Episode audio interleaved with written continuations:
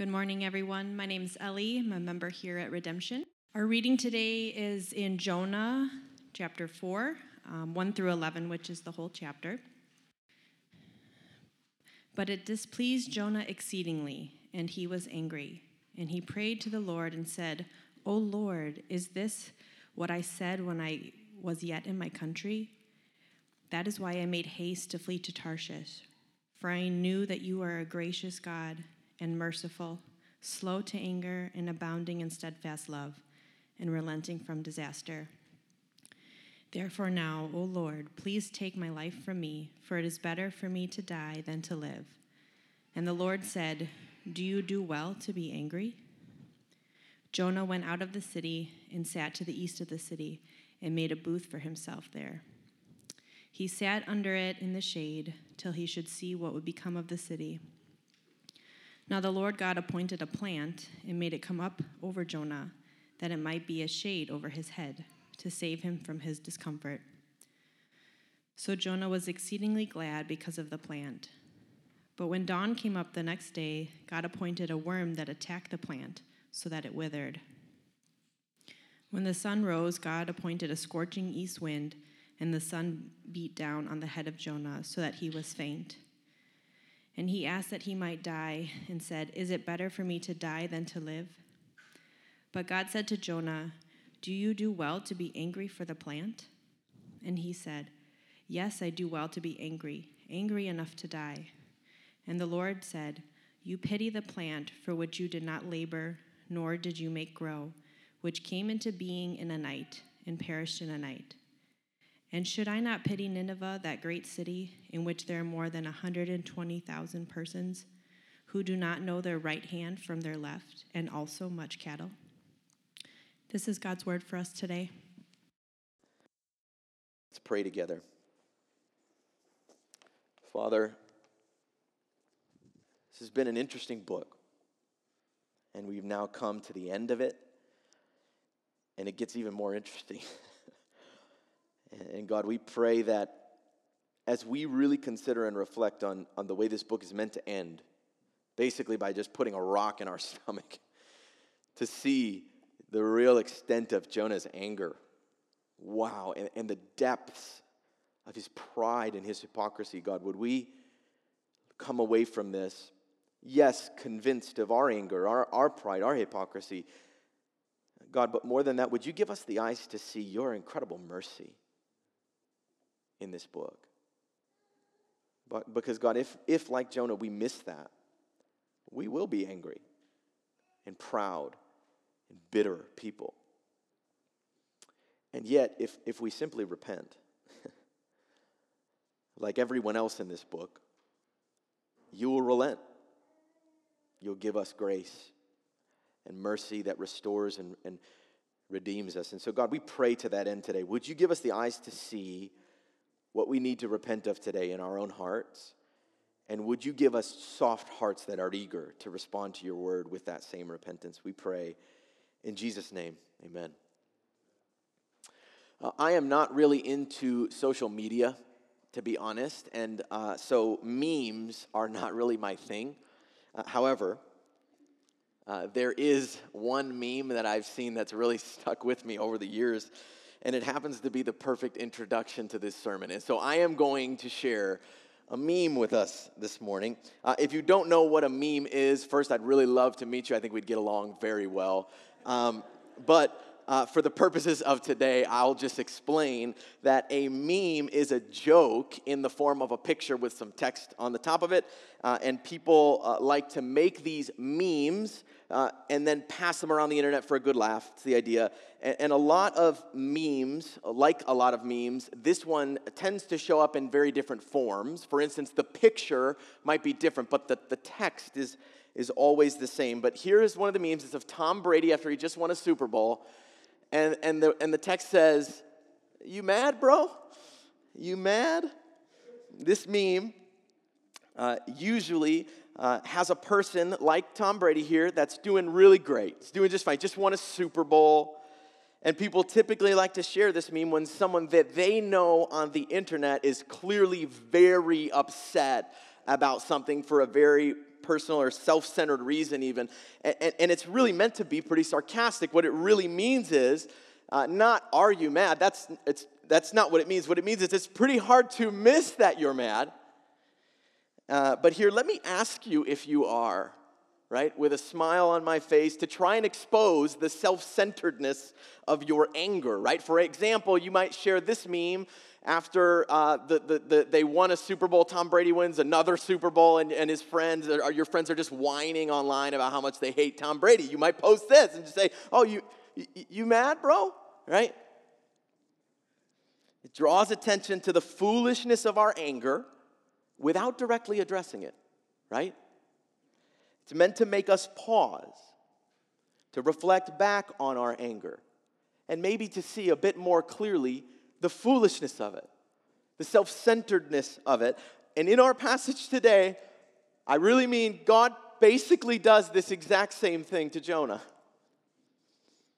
After doing everything he could to run from Nineveh, now all of Jonah has all of Nineveh has just repented and what we see is that Jonah is not very happy about that at all. He's angry. He's livid.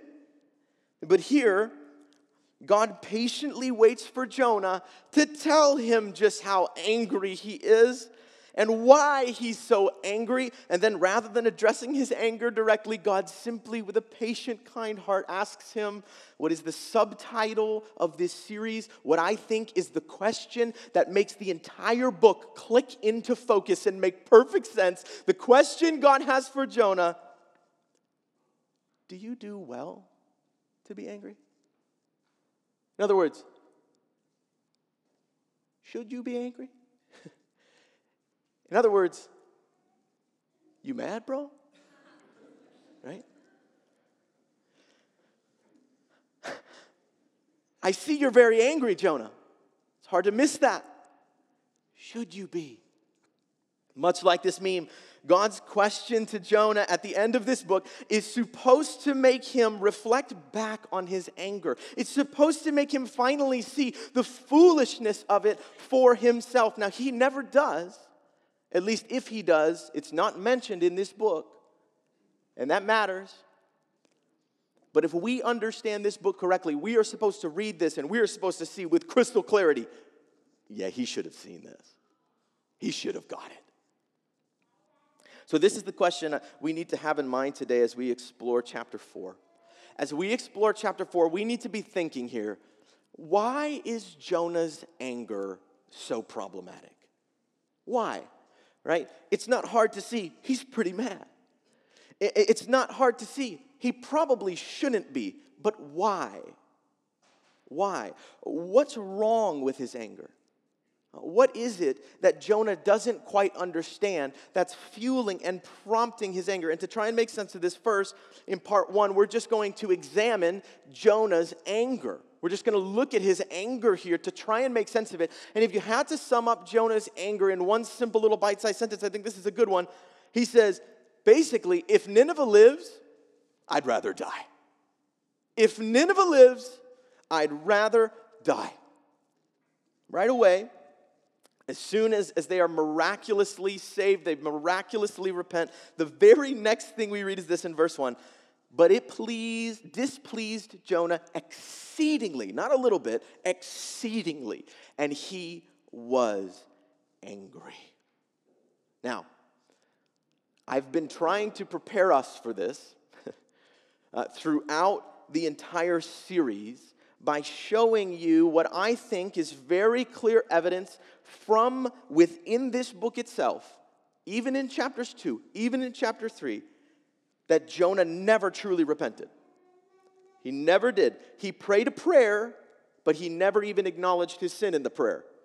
He did obey and go to Nineveh, but did he really have a choice after God had him swallowed in a fish and spit up on the land? But, but in one sense, I do think that this book is written in such a way that many people are meant to read it and, and, and they may not see those details along the way, uh, at least not in the first read through. But when we get to this point in the book, it is meant to force us to look back at the rest of the book with a little bit of a fine tooth comb, a little bit more precision and focus to say, wait a second, did he actually repent? And then see what we've seen through the series. This is one of the reasons I'm telling you, I really think that these four chapters in the Old Testament, this is a literary masterpiece. This book is layered with con- just incredible meaning and power. As soon as we read that Jonah was angry and, and, and exceedingly displeased, I think we're meant to wonder well, wait a minute, why? Why? God just moved mightily through his preaching, right? And it is at this point, when the author has us kind of on our toes, that he finally lets us in on what's been happening in Jonah's mind this entire story. All along. Jonah basically, if you will, says the quiet part out loud here in his anger. He lets us know what he's really been thinking. He prays, Oh Lord, is not this what I said when I was yet in my country? That is why I made haste to flee to Nineveh. Now, I want to point out again some of you told me you're wrestling with this interpretation of Jonah. Is he really this self righteous? Is he really not repent? If you're wrestling with that, I want to say this is one of the most important details in the entire book. Because ultimately, this is proof that Jonah had not had a change of heart after being rescued by the fish. He has not. And it's very clear because he is reflecting back on how he felt before being rescued by the fish. And he's specifically saying, I knew I was right back then. I still feel the same way right now. And actually, that's why I'm so mad. This is the reason the book ends this way. And Jonah is not the hero of this book. Do you see this? He, he's never repented. God spared Nineveh in spite of Jonah. Now, again, I realize that breaks some of our categories, especially if we grew up in a big Bible believing church. They have a felt board of Jonah and the whale. That doesn't, that's not how that exercise typically goes. I actually uh, showed my kids a video. I said, hey, look at the books Daddy's going to preach. This is the story of Jonah. And I played a kid's video on YouTube. And I watched it, and we're watching it, and good. And Jonah, sw- he got swallows up. He's spit on land. He goes, he preaches, and then he repents, and the video ends. And I said, No! How dare you do that? That is not the point. You have missed the point of the whole book. I even want you to notice why he fled to Tarshish to begin with. Next, he says, For, here's why I knew that you are a gracious God and merciful, slow to anger and abounding in steadfast love and relenting from disaster. This is why I'm angry, he says, right? In other words, all along we've been wondering why Jonah has been running. It, that hasn't been entirely clear. It doesn't say outright until now. We, we've been wondering, but was he afraid to go there? Was he concerned they might kill him, which maybe they would have? Uh, did he just think this whole thing was foolish? Was he just a really stubborn guy? It could have been anything. But here, for the first time, the author gives us a detailed glimpse into his thought process, and ultimately, it was none of those reasons that he was running from Nineveh. He ran because he knew that God would show mercy and grace to the Ninevites, and he didn't want him to. In, in, Jonah's mind, he knew that salvation belonged to the Lord. Theologically, he was right about that. He prayed it very accurately in chapter 2, but he thought he knew better than God who should actually be saved. And this is the problem. When God saved him from death at sea, Jonah thought, good God good God. That's right. This is how salvation should work. And hey, I'm glad it belongs to you, God. Right? But when that same God showed mercy to Nineveh, Jonah thought, bad God. No, no. Bad God. That's not how salvation should work. That is not how I would do it if salvation belonged to me. But the real telling detail actually here is just how dramatically Jonah responds to this. He is not just pretty mad, he's not just a little upset. This throws him into an existential crisis. He prays, Therefore, now, O Lord, please take my life from me, for it is better for me to die if you spare Nineveh than for me to live. In other words, I, I, am so sure that I know how to divvy up salvation better than you, God, that if you do it differently than me, if you show mercy and grace to my enemies and you let them go on living, I would rather die. I don't want to be your creature and your creation anymore if this is how you operate. God, I think you are so off base. I don't even want the life that you have given me anymore. And so we can see just how deep and just how dark Jonah's pride and hypocrisy really were. And next, God does something very interesting to try and shine a spotlight on that pride and hypocrisy in hopes that he might see it, not by addressing it explicitly, but by asking a simple question. Next, in part two, God's question again You mad, bro? Right? Do you do well to be angry? I want you to notice, God asks this right away in, in verse 4. He lets Jonah pray this very angry prayer, and then rather than correcting him, he simply asks, Do you do well, Jonah, to be angry? In other words, again, I see you're angry. It's hard to miss, and it seems clear to me you should not be angry. But here, let me just ask you this question to see if you can pick up on that. Let me see if you'll understand it. And the first time God asked this question, notice there's no response from Jonah at all. The story just continues. But then God orchestrates this very strange series of events with a plant. And then he circles back to the very same question, this time just related to the plant.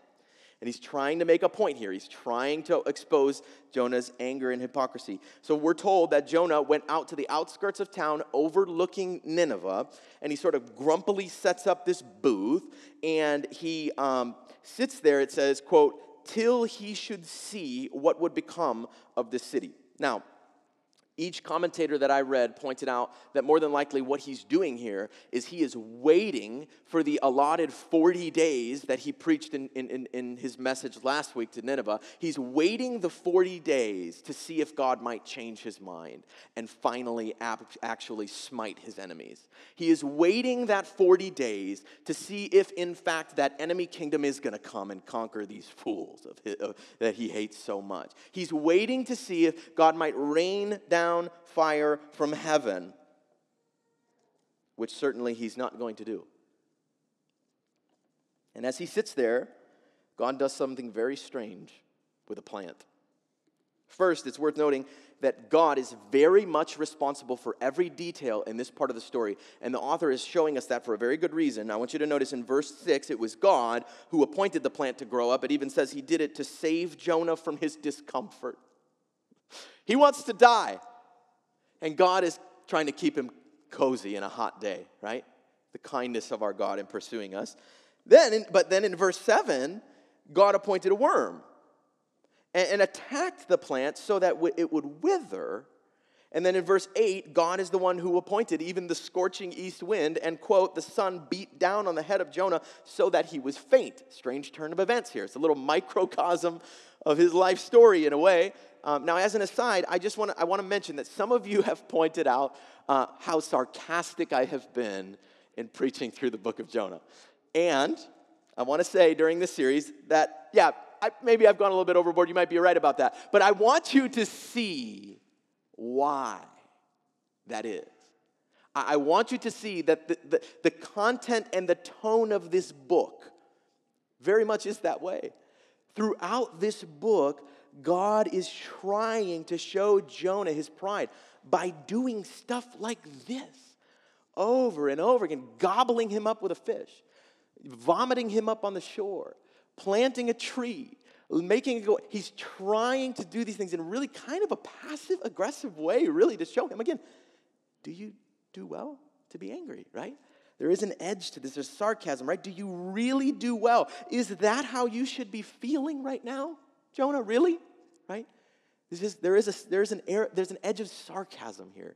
God is orchestrating these events very much on purpose to try and expose his pride in sort of a bit of a passive aggressive way.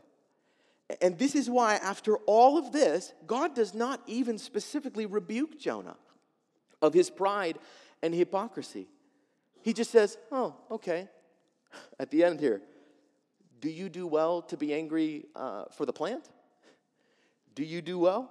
Do you see that? God is trying to get Jonah to reflect on his heart condition because God knows that this is the real problem here. It's his heart, and he just can't see it. Even after he asks him this question at, at the end of the, the plant escapade, Jonah doubles down. He says, Yes, I do do well to be angry, angry enough to die. And we're meant to think back, sit back and see, man, yeah, he really doesn't see this, does he? And finally, after all of this, God shares his reasons. God shares here why he saved Nineveh, and the reason is that he sees great potential in sinful people. He sees great potential in sinful people. God says in verse 10 to Jonah, He says, You pity the plant for which you did not labor, nor did you make it grow, which came into being in a night and perished in a night. In other words, Jonah, you're more concerned about a plant dying if it means that you have to sit in the sun than an entire city perishing. And again, the, the, the implication here is Jonah, you don't see a problem with that? You don't see a problem with that? You think this plant that I made, by the way, to keep you comfortable, is more valuable than this entire city? Uh, and then God basically even grants him that. It's as if God says, okay, so you do. You really care about this plant. That's fine. He says, and should I not pity Nineveh? He says. That great city in which there are more than 120,000 persons who do not know their right hand from their left, and also much cattle. And that's the end of the book. Tell me this book is not sarcastic. That's the last line of the book. That's how it ends, with God basically saying, Jonah, what, what about the cattle, Jonah? Can I save the cattle? Do you see any value in the Ninevites' livestock, at least, or do you think they should all die too? And again, that's very purposeful detail because last week we even saw how extreme their repentance was, and part of that was even the cattle put on sackcloth and ash, and they participated in the fast of repentance. The author is doing something here. I want us to see that when Jonah looked at Nineveh, he saw nothing but vile, wicked sinners who, in his mind, were worthless, garbage.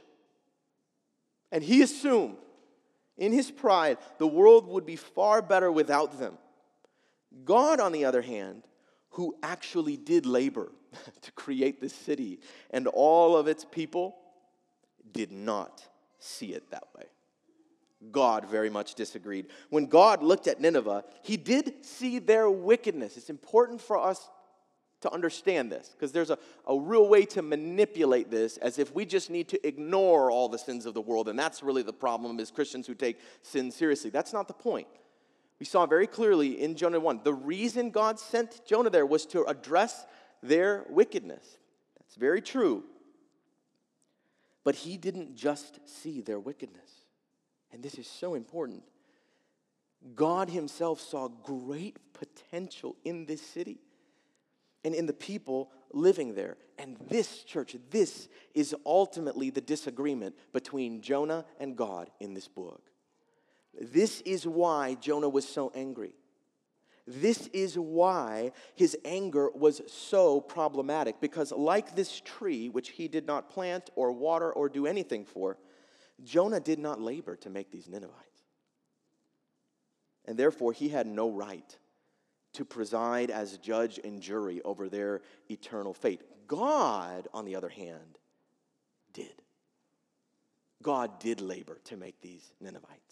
And God had every right to judge them or give them grace and mercy to do whatever He pleases with these people He's created. He made the people of Nineveh. He saw potential in them, even in spite of their sin, and He had every right to give them mercy if He wanted to. And this is what the author wants us to see today.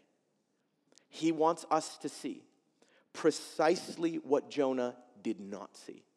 And that is, namely, today, church, that God can redeem any life because He is the source of every life. This is what it means, church, that salvation belongs to the Lord. He can redeem any life because He is the source of every life. This is why He can redeem even our enemies even our worst of foes. And when he does, we should be glad. We should be glad because we are not him. We are not the creators or the sustainers of human life. Humans were not made in our image, and they have not rebelled against us in their sin. This is why Jonah's anger was such a problem because he thought that God, he thought he knew better than God who deserved to be saved. He knew that salvation belonged to God. He just wished it belonged to him. And in the end, his hypocrisy and his religious pride corrupted him. They corrupted him. And ironically, they left him with a wicked, angry, unrepentant heart. And so, next, what I want to do is just consider how can we avoid Jonah's anger? How can we avoid becoming angry religious people like Jonah? And what I want to do is to share three beliefs that I think in God's sovereignty are meant to guard us against Jonah's anger. In other words, based on what we see here in chapter 4, had Jonah believed these three things, had Jonah actually believed these, I think he would not have been nearly as angry with God in this way. And so the first thing we need to believe is this number one, that God values all of the human life he has made. God values all of the human life he's made. Now, in one sense, Jonah did understand this.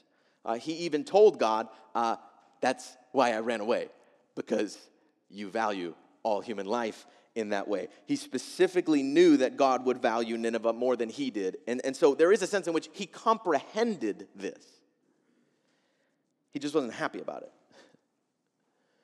He, he disagreed with God's assessment of the situation, if you will.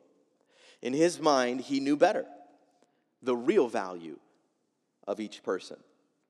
But clearly, it's hard to miss in this book that God does not categorize people based on their quote unquote value, as if they're different in, in value in this way. God values all human life, and He values it equally. As Proverbs 22 2 says, uh, the rich and poor have this in common the Lord made them both. You see that?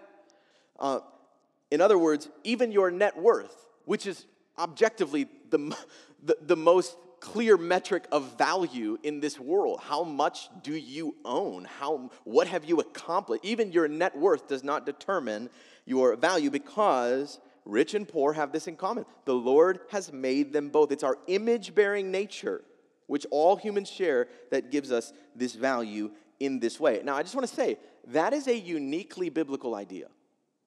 That is a uniquely biblical idea. We take this very much for granted, but most people in the world do not actually believe this. And if they do believe it, frankly, uh, it's because they have been influenced in one way or another by the truth of Scripture, whether they realize it or not. The idea of universal human rights, even, can be traced back to this theological concept which is rooted in the truth of Scripture, these ancient inspired texts from God. But the truth is, church, this same thing, the rich and poor have this in common, could be said of every other distinction as well. Uh, black and white people have this in common. Men and women have this in common. Democrats and Republicans have this in common. Socialists and capitalists have this in common. Heterosexual people and the LGBT community have this in common.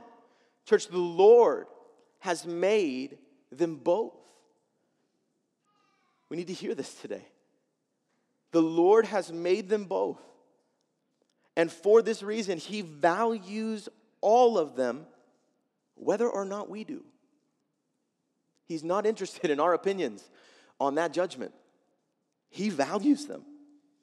This means that if you're here today and you think this whole Christianity thing is a hoax, if you just think the God of the Bible is a useless, worthless waste of time, I have great news for you today. He does not feel the same about you. He does not. The whole point of this book is that even in spite of our sin, and even though we have all rebelled against this God, regardless of our religious background or resumes, He still offers us grace. Because He created all human life in His holy divine image as a display of His glory. And for that reason, church, He values every person He has made, no matter how far from Him they are. In fact, He even delights when those who are far off are brought near by faith and repentance. Nothing brings him greater joy. Like the father in the parable of the prodigal son, when any sinner repents and comes back home after wandering off and going wayward, he does not condemn us when he sees us walking back. He welcomes us. Why? It's because he values our life, even in spite of our rebellion. He sees our potential to reflect His glory, and He longs to redeem that image in us. But as Christians, if we lose sight of this, and like Jonah, we start to disagree with God's assessment of the situation. If we think he shouldn't show so much mercy as that, especially not to those people, right? Listen, that will corrupt our hearts and fill us, church, with hatred. It will make us foolishly angry. We think with the world, maybe, but really with God, because He seems to have far more grace for this world than we do. And He does. But the point is, we should be so happy about that. We should be so happy about that. But all the while, if we are sort of swayed into Jonah's anger, we will think we do well to be. We will think we do well. And no matter how much the Lord patiently pursues us and tries to discipline us, we'll just keep scoffing at this world that He longs to redeem. It is not hard to see this kind of Christian anger all over the internet. It's not hard is not hard to see this kind of Christian anger, certainly throughout the history of the church either. Professing Christians with no empathy for this world, elevating themselves above others as if they are more valuable and spiritually superior, in some cases, even turning a blind eye to gross injustices like murder and genocide and racism and prejudice of all kinds. Church, we are capable of these things. It would be naive of us to assume that we're not. We are capable of these things. Churches, Christian churches, gospel preaching churches like ours have fallen prey to these very things as they open the scriptures every week and as they proclaim the grace of the God from their pulpits, all because in our pride and hypocrisy we resist we resist this simple truth that God values all of the human life He has made. All of it. This simple doctrinal fact has colossal implications for our worldviews. colossal. This is why we need to devote ourselves to preaching the gospel and making disciples and multiplying churches in all of the world, even the darkest corners of the world. This is why we need to pray fervently and, and, and work to see that God would make us a more ethnically diverse church. This is why we need to actually know and love our neighbors. This is why we need to care for vulnerable children who offer us nothing in return. This is why we need to oppose abortion no matter how unpopular that becomes. And this is why we cannot just ignore the LGBT community and, and, and turn up our nose at them because God values all human life. And if we really know Him, if we really fear Him, then we will too. We will too, church. No matter how hard it gets, uh, we will too. Next, we also need to remember that we deserve death just like everyone else. This is so important. Jonah missed this. God brought him to the brink of death a couple times in this book, but he missed it. Did you notice Jonah's the only Hebrew in this book? Every other person is a pagan. And did you notice that every other person, all the sailors, the king, the entire city, even the calves, knew they deserved to die?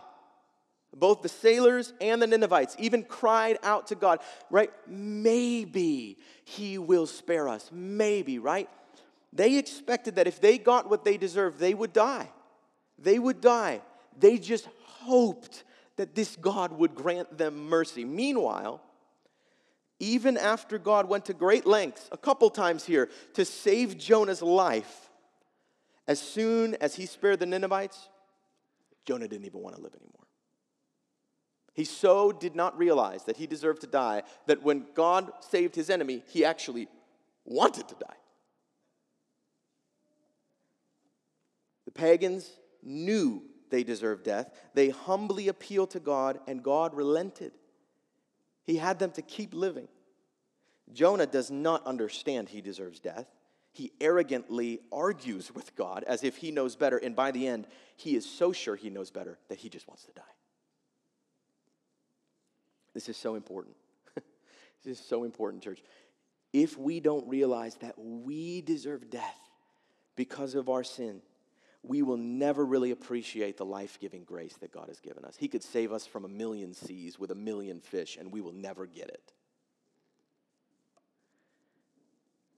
And in turn, as a result, we will not be able to empathize with those who are far from God because we will assume very much wrongly that we are nothing like them. When the truth is, we absolutely are. We absolutely are. The number one reason we should have compassion for even the most vile sinners in this world is because we were vile sinners when God saved us by his grace. Nothing will make us more humble. Nothing will guard us against Jonah's anger, quite like believing that the God who gave us eternal life actually had every right to send us to hell. Nothing will humble us and soften our hearts quite like that. Now, it's a hard pill to swallow uh, that, that we deserve death. And yet, when we receive it by faith and repentance, it brings such a spiritual sweetness even into our lives because we realize that we are on a level playing field with even the worst sinners in this world. And when we realize that, it keeps us from this foolish mistake of thinking that the justice of God depends on our condemnation of everyone else's sin. Church, it doesn't. The justice of God does not depend on our condemnation of everyone's sin in this world. As we read in Romans 12 19, it says, Beloved, never avenge yourselves but leave it to the wrath of God. In other words, don't sit on the hill waiting. Just let God do it in his timing for his reasons. For it is written, he says, Vengeance is mine. I will repay, says the Lord. Now, do we need to be clear about sin? Absolutely. Uh, do we need to have the courage to tell people the truth about sin, even when it's incredibly hard to do that, a hard pill to swallow? Yes, we do. Do we need to insist that Christians actually do repent and have newness of life to affirm that they are children of God? Absolutely, yes, we do. But we do not need to set every record straight in this world. God will do that. We do not need to condemn every single sin in this world. God will do that. We do not need to correct every false doctrine and teaching, even in this world. Church, God will do that. Not to mention, if we get ahead of ourselves here, we're going to find out very fast we can't exhaust the justice of this righteous God because we are not righteous and we are not just. What we need to do, church, is to remember the depths of sin that God has rescued us from. We need to remember the life that God has given us, even while we were chasing after death. And we need to humbly, with repentant hearts, tell this world of the riches of His grace and His kindness. We need to tell this world that, that, that God valued our life even when we deserved death. He valued it so much, even, that He gave His life to ransom and to redeem ours. But we will never appreciate His death for us in this way if we don't realize that we deserved to be the ones to die. We will never realize it. And finally, church, if we want to avoid Jonah's anger, the last thing we need to remember is this that God has mercy for sinners who repent. God has mercy for sinners who repent. To start this series, uh, I preached an overview sermon where we looked at the message of this entire book, which I said, and I, I still think is, that God is surprisingly merciful and we can be incredibly hypocritical. That's what we're meant to see as we look at this book. It's hard to miss Jonah's hypocrisy in this book. If we read it correctly, I think we're meant to see ourselves in Jonah more so than we see anyone else in Jonah. And if we started reading this book convinced that we are strong Christians who have a leg up on this world because of our religious competency and our spiritual superiority, if that's how we started reading the book, well, then by the end of this book, we may be tempted to despair. we may be tempted to despair because God and all the pagans are doing just fine by the end of this book. The sailors from chapter 1 probably went on that day to complete a calm voyage home after nearly dying at sea, with certainly a new profound affection for the God of Israel. Uh, all of Nineveh has been spared, even the king. So the cows can go back to their grazing, and the people can go back to their work and their lives, again, with a newfound appreciation for this God of Israel who has spared them even in spite of their sin, because all of those people repented. They owned their sin before God.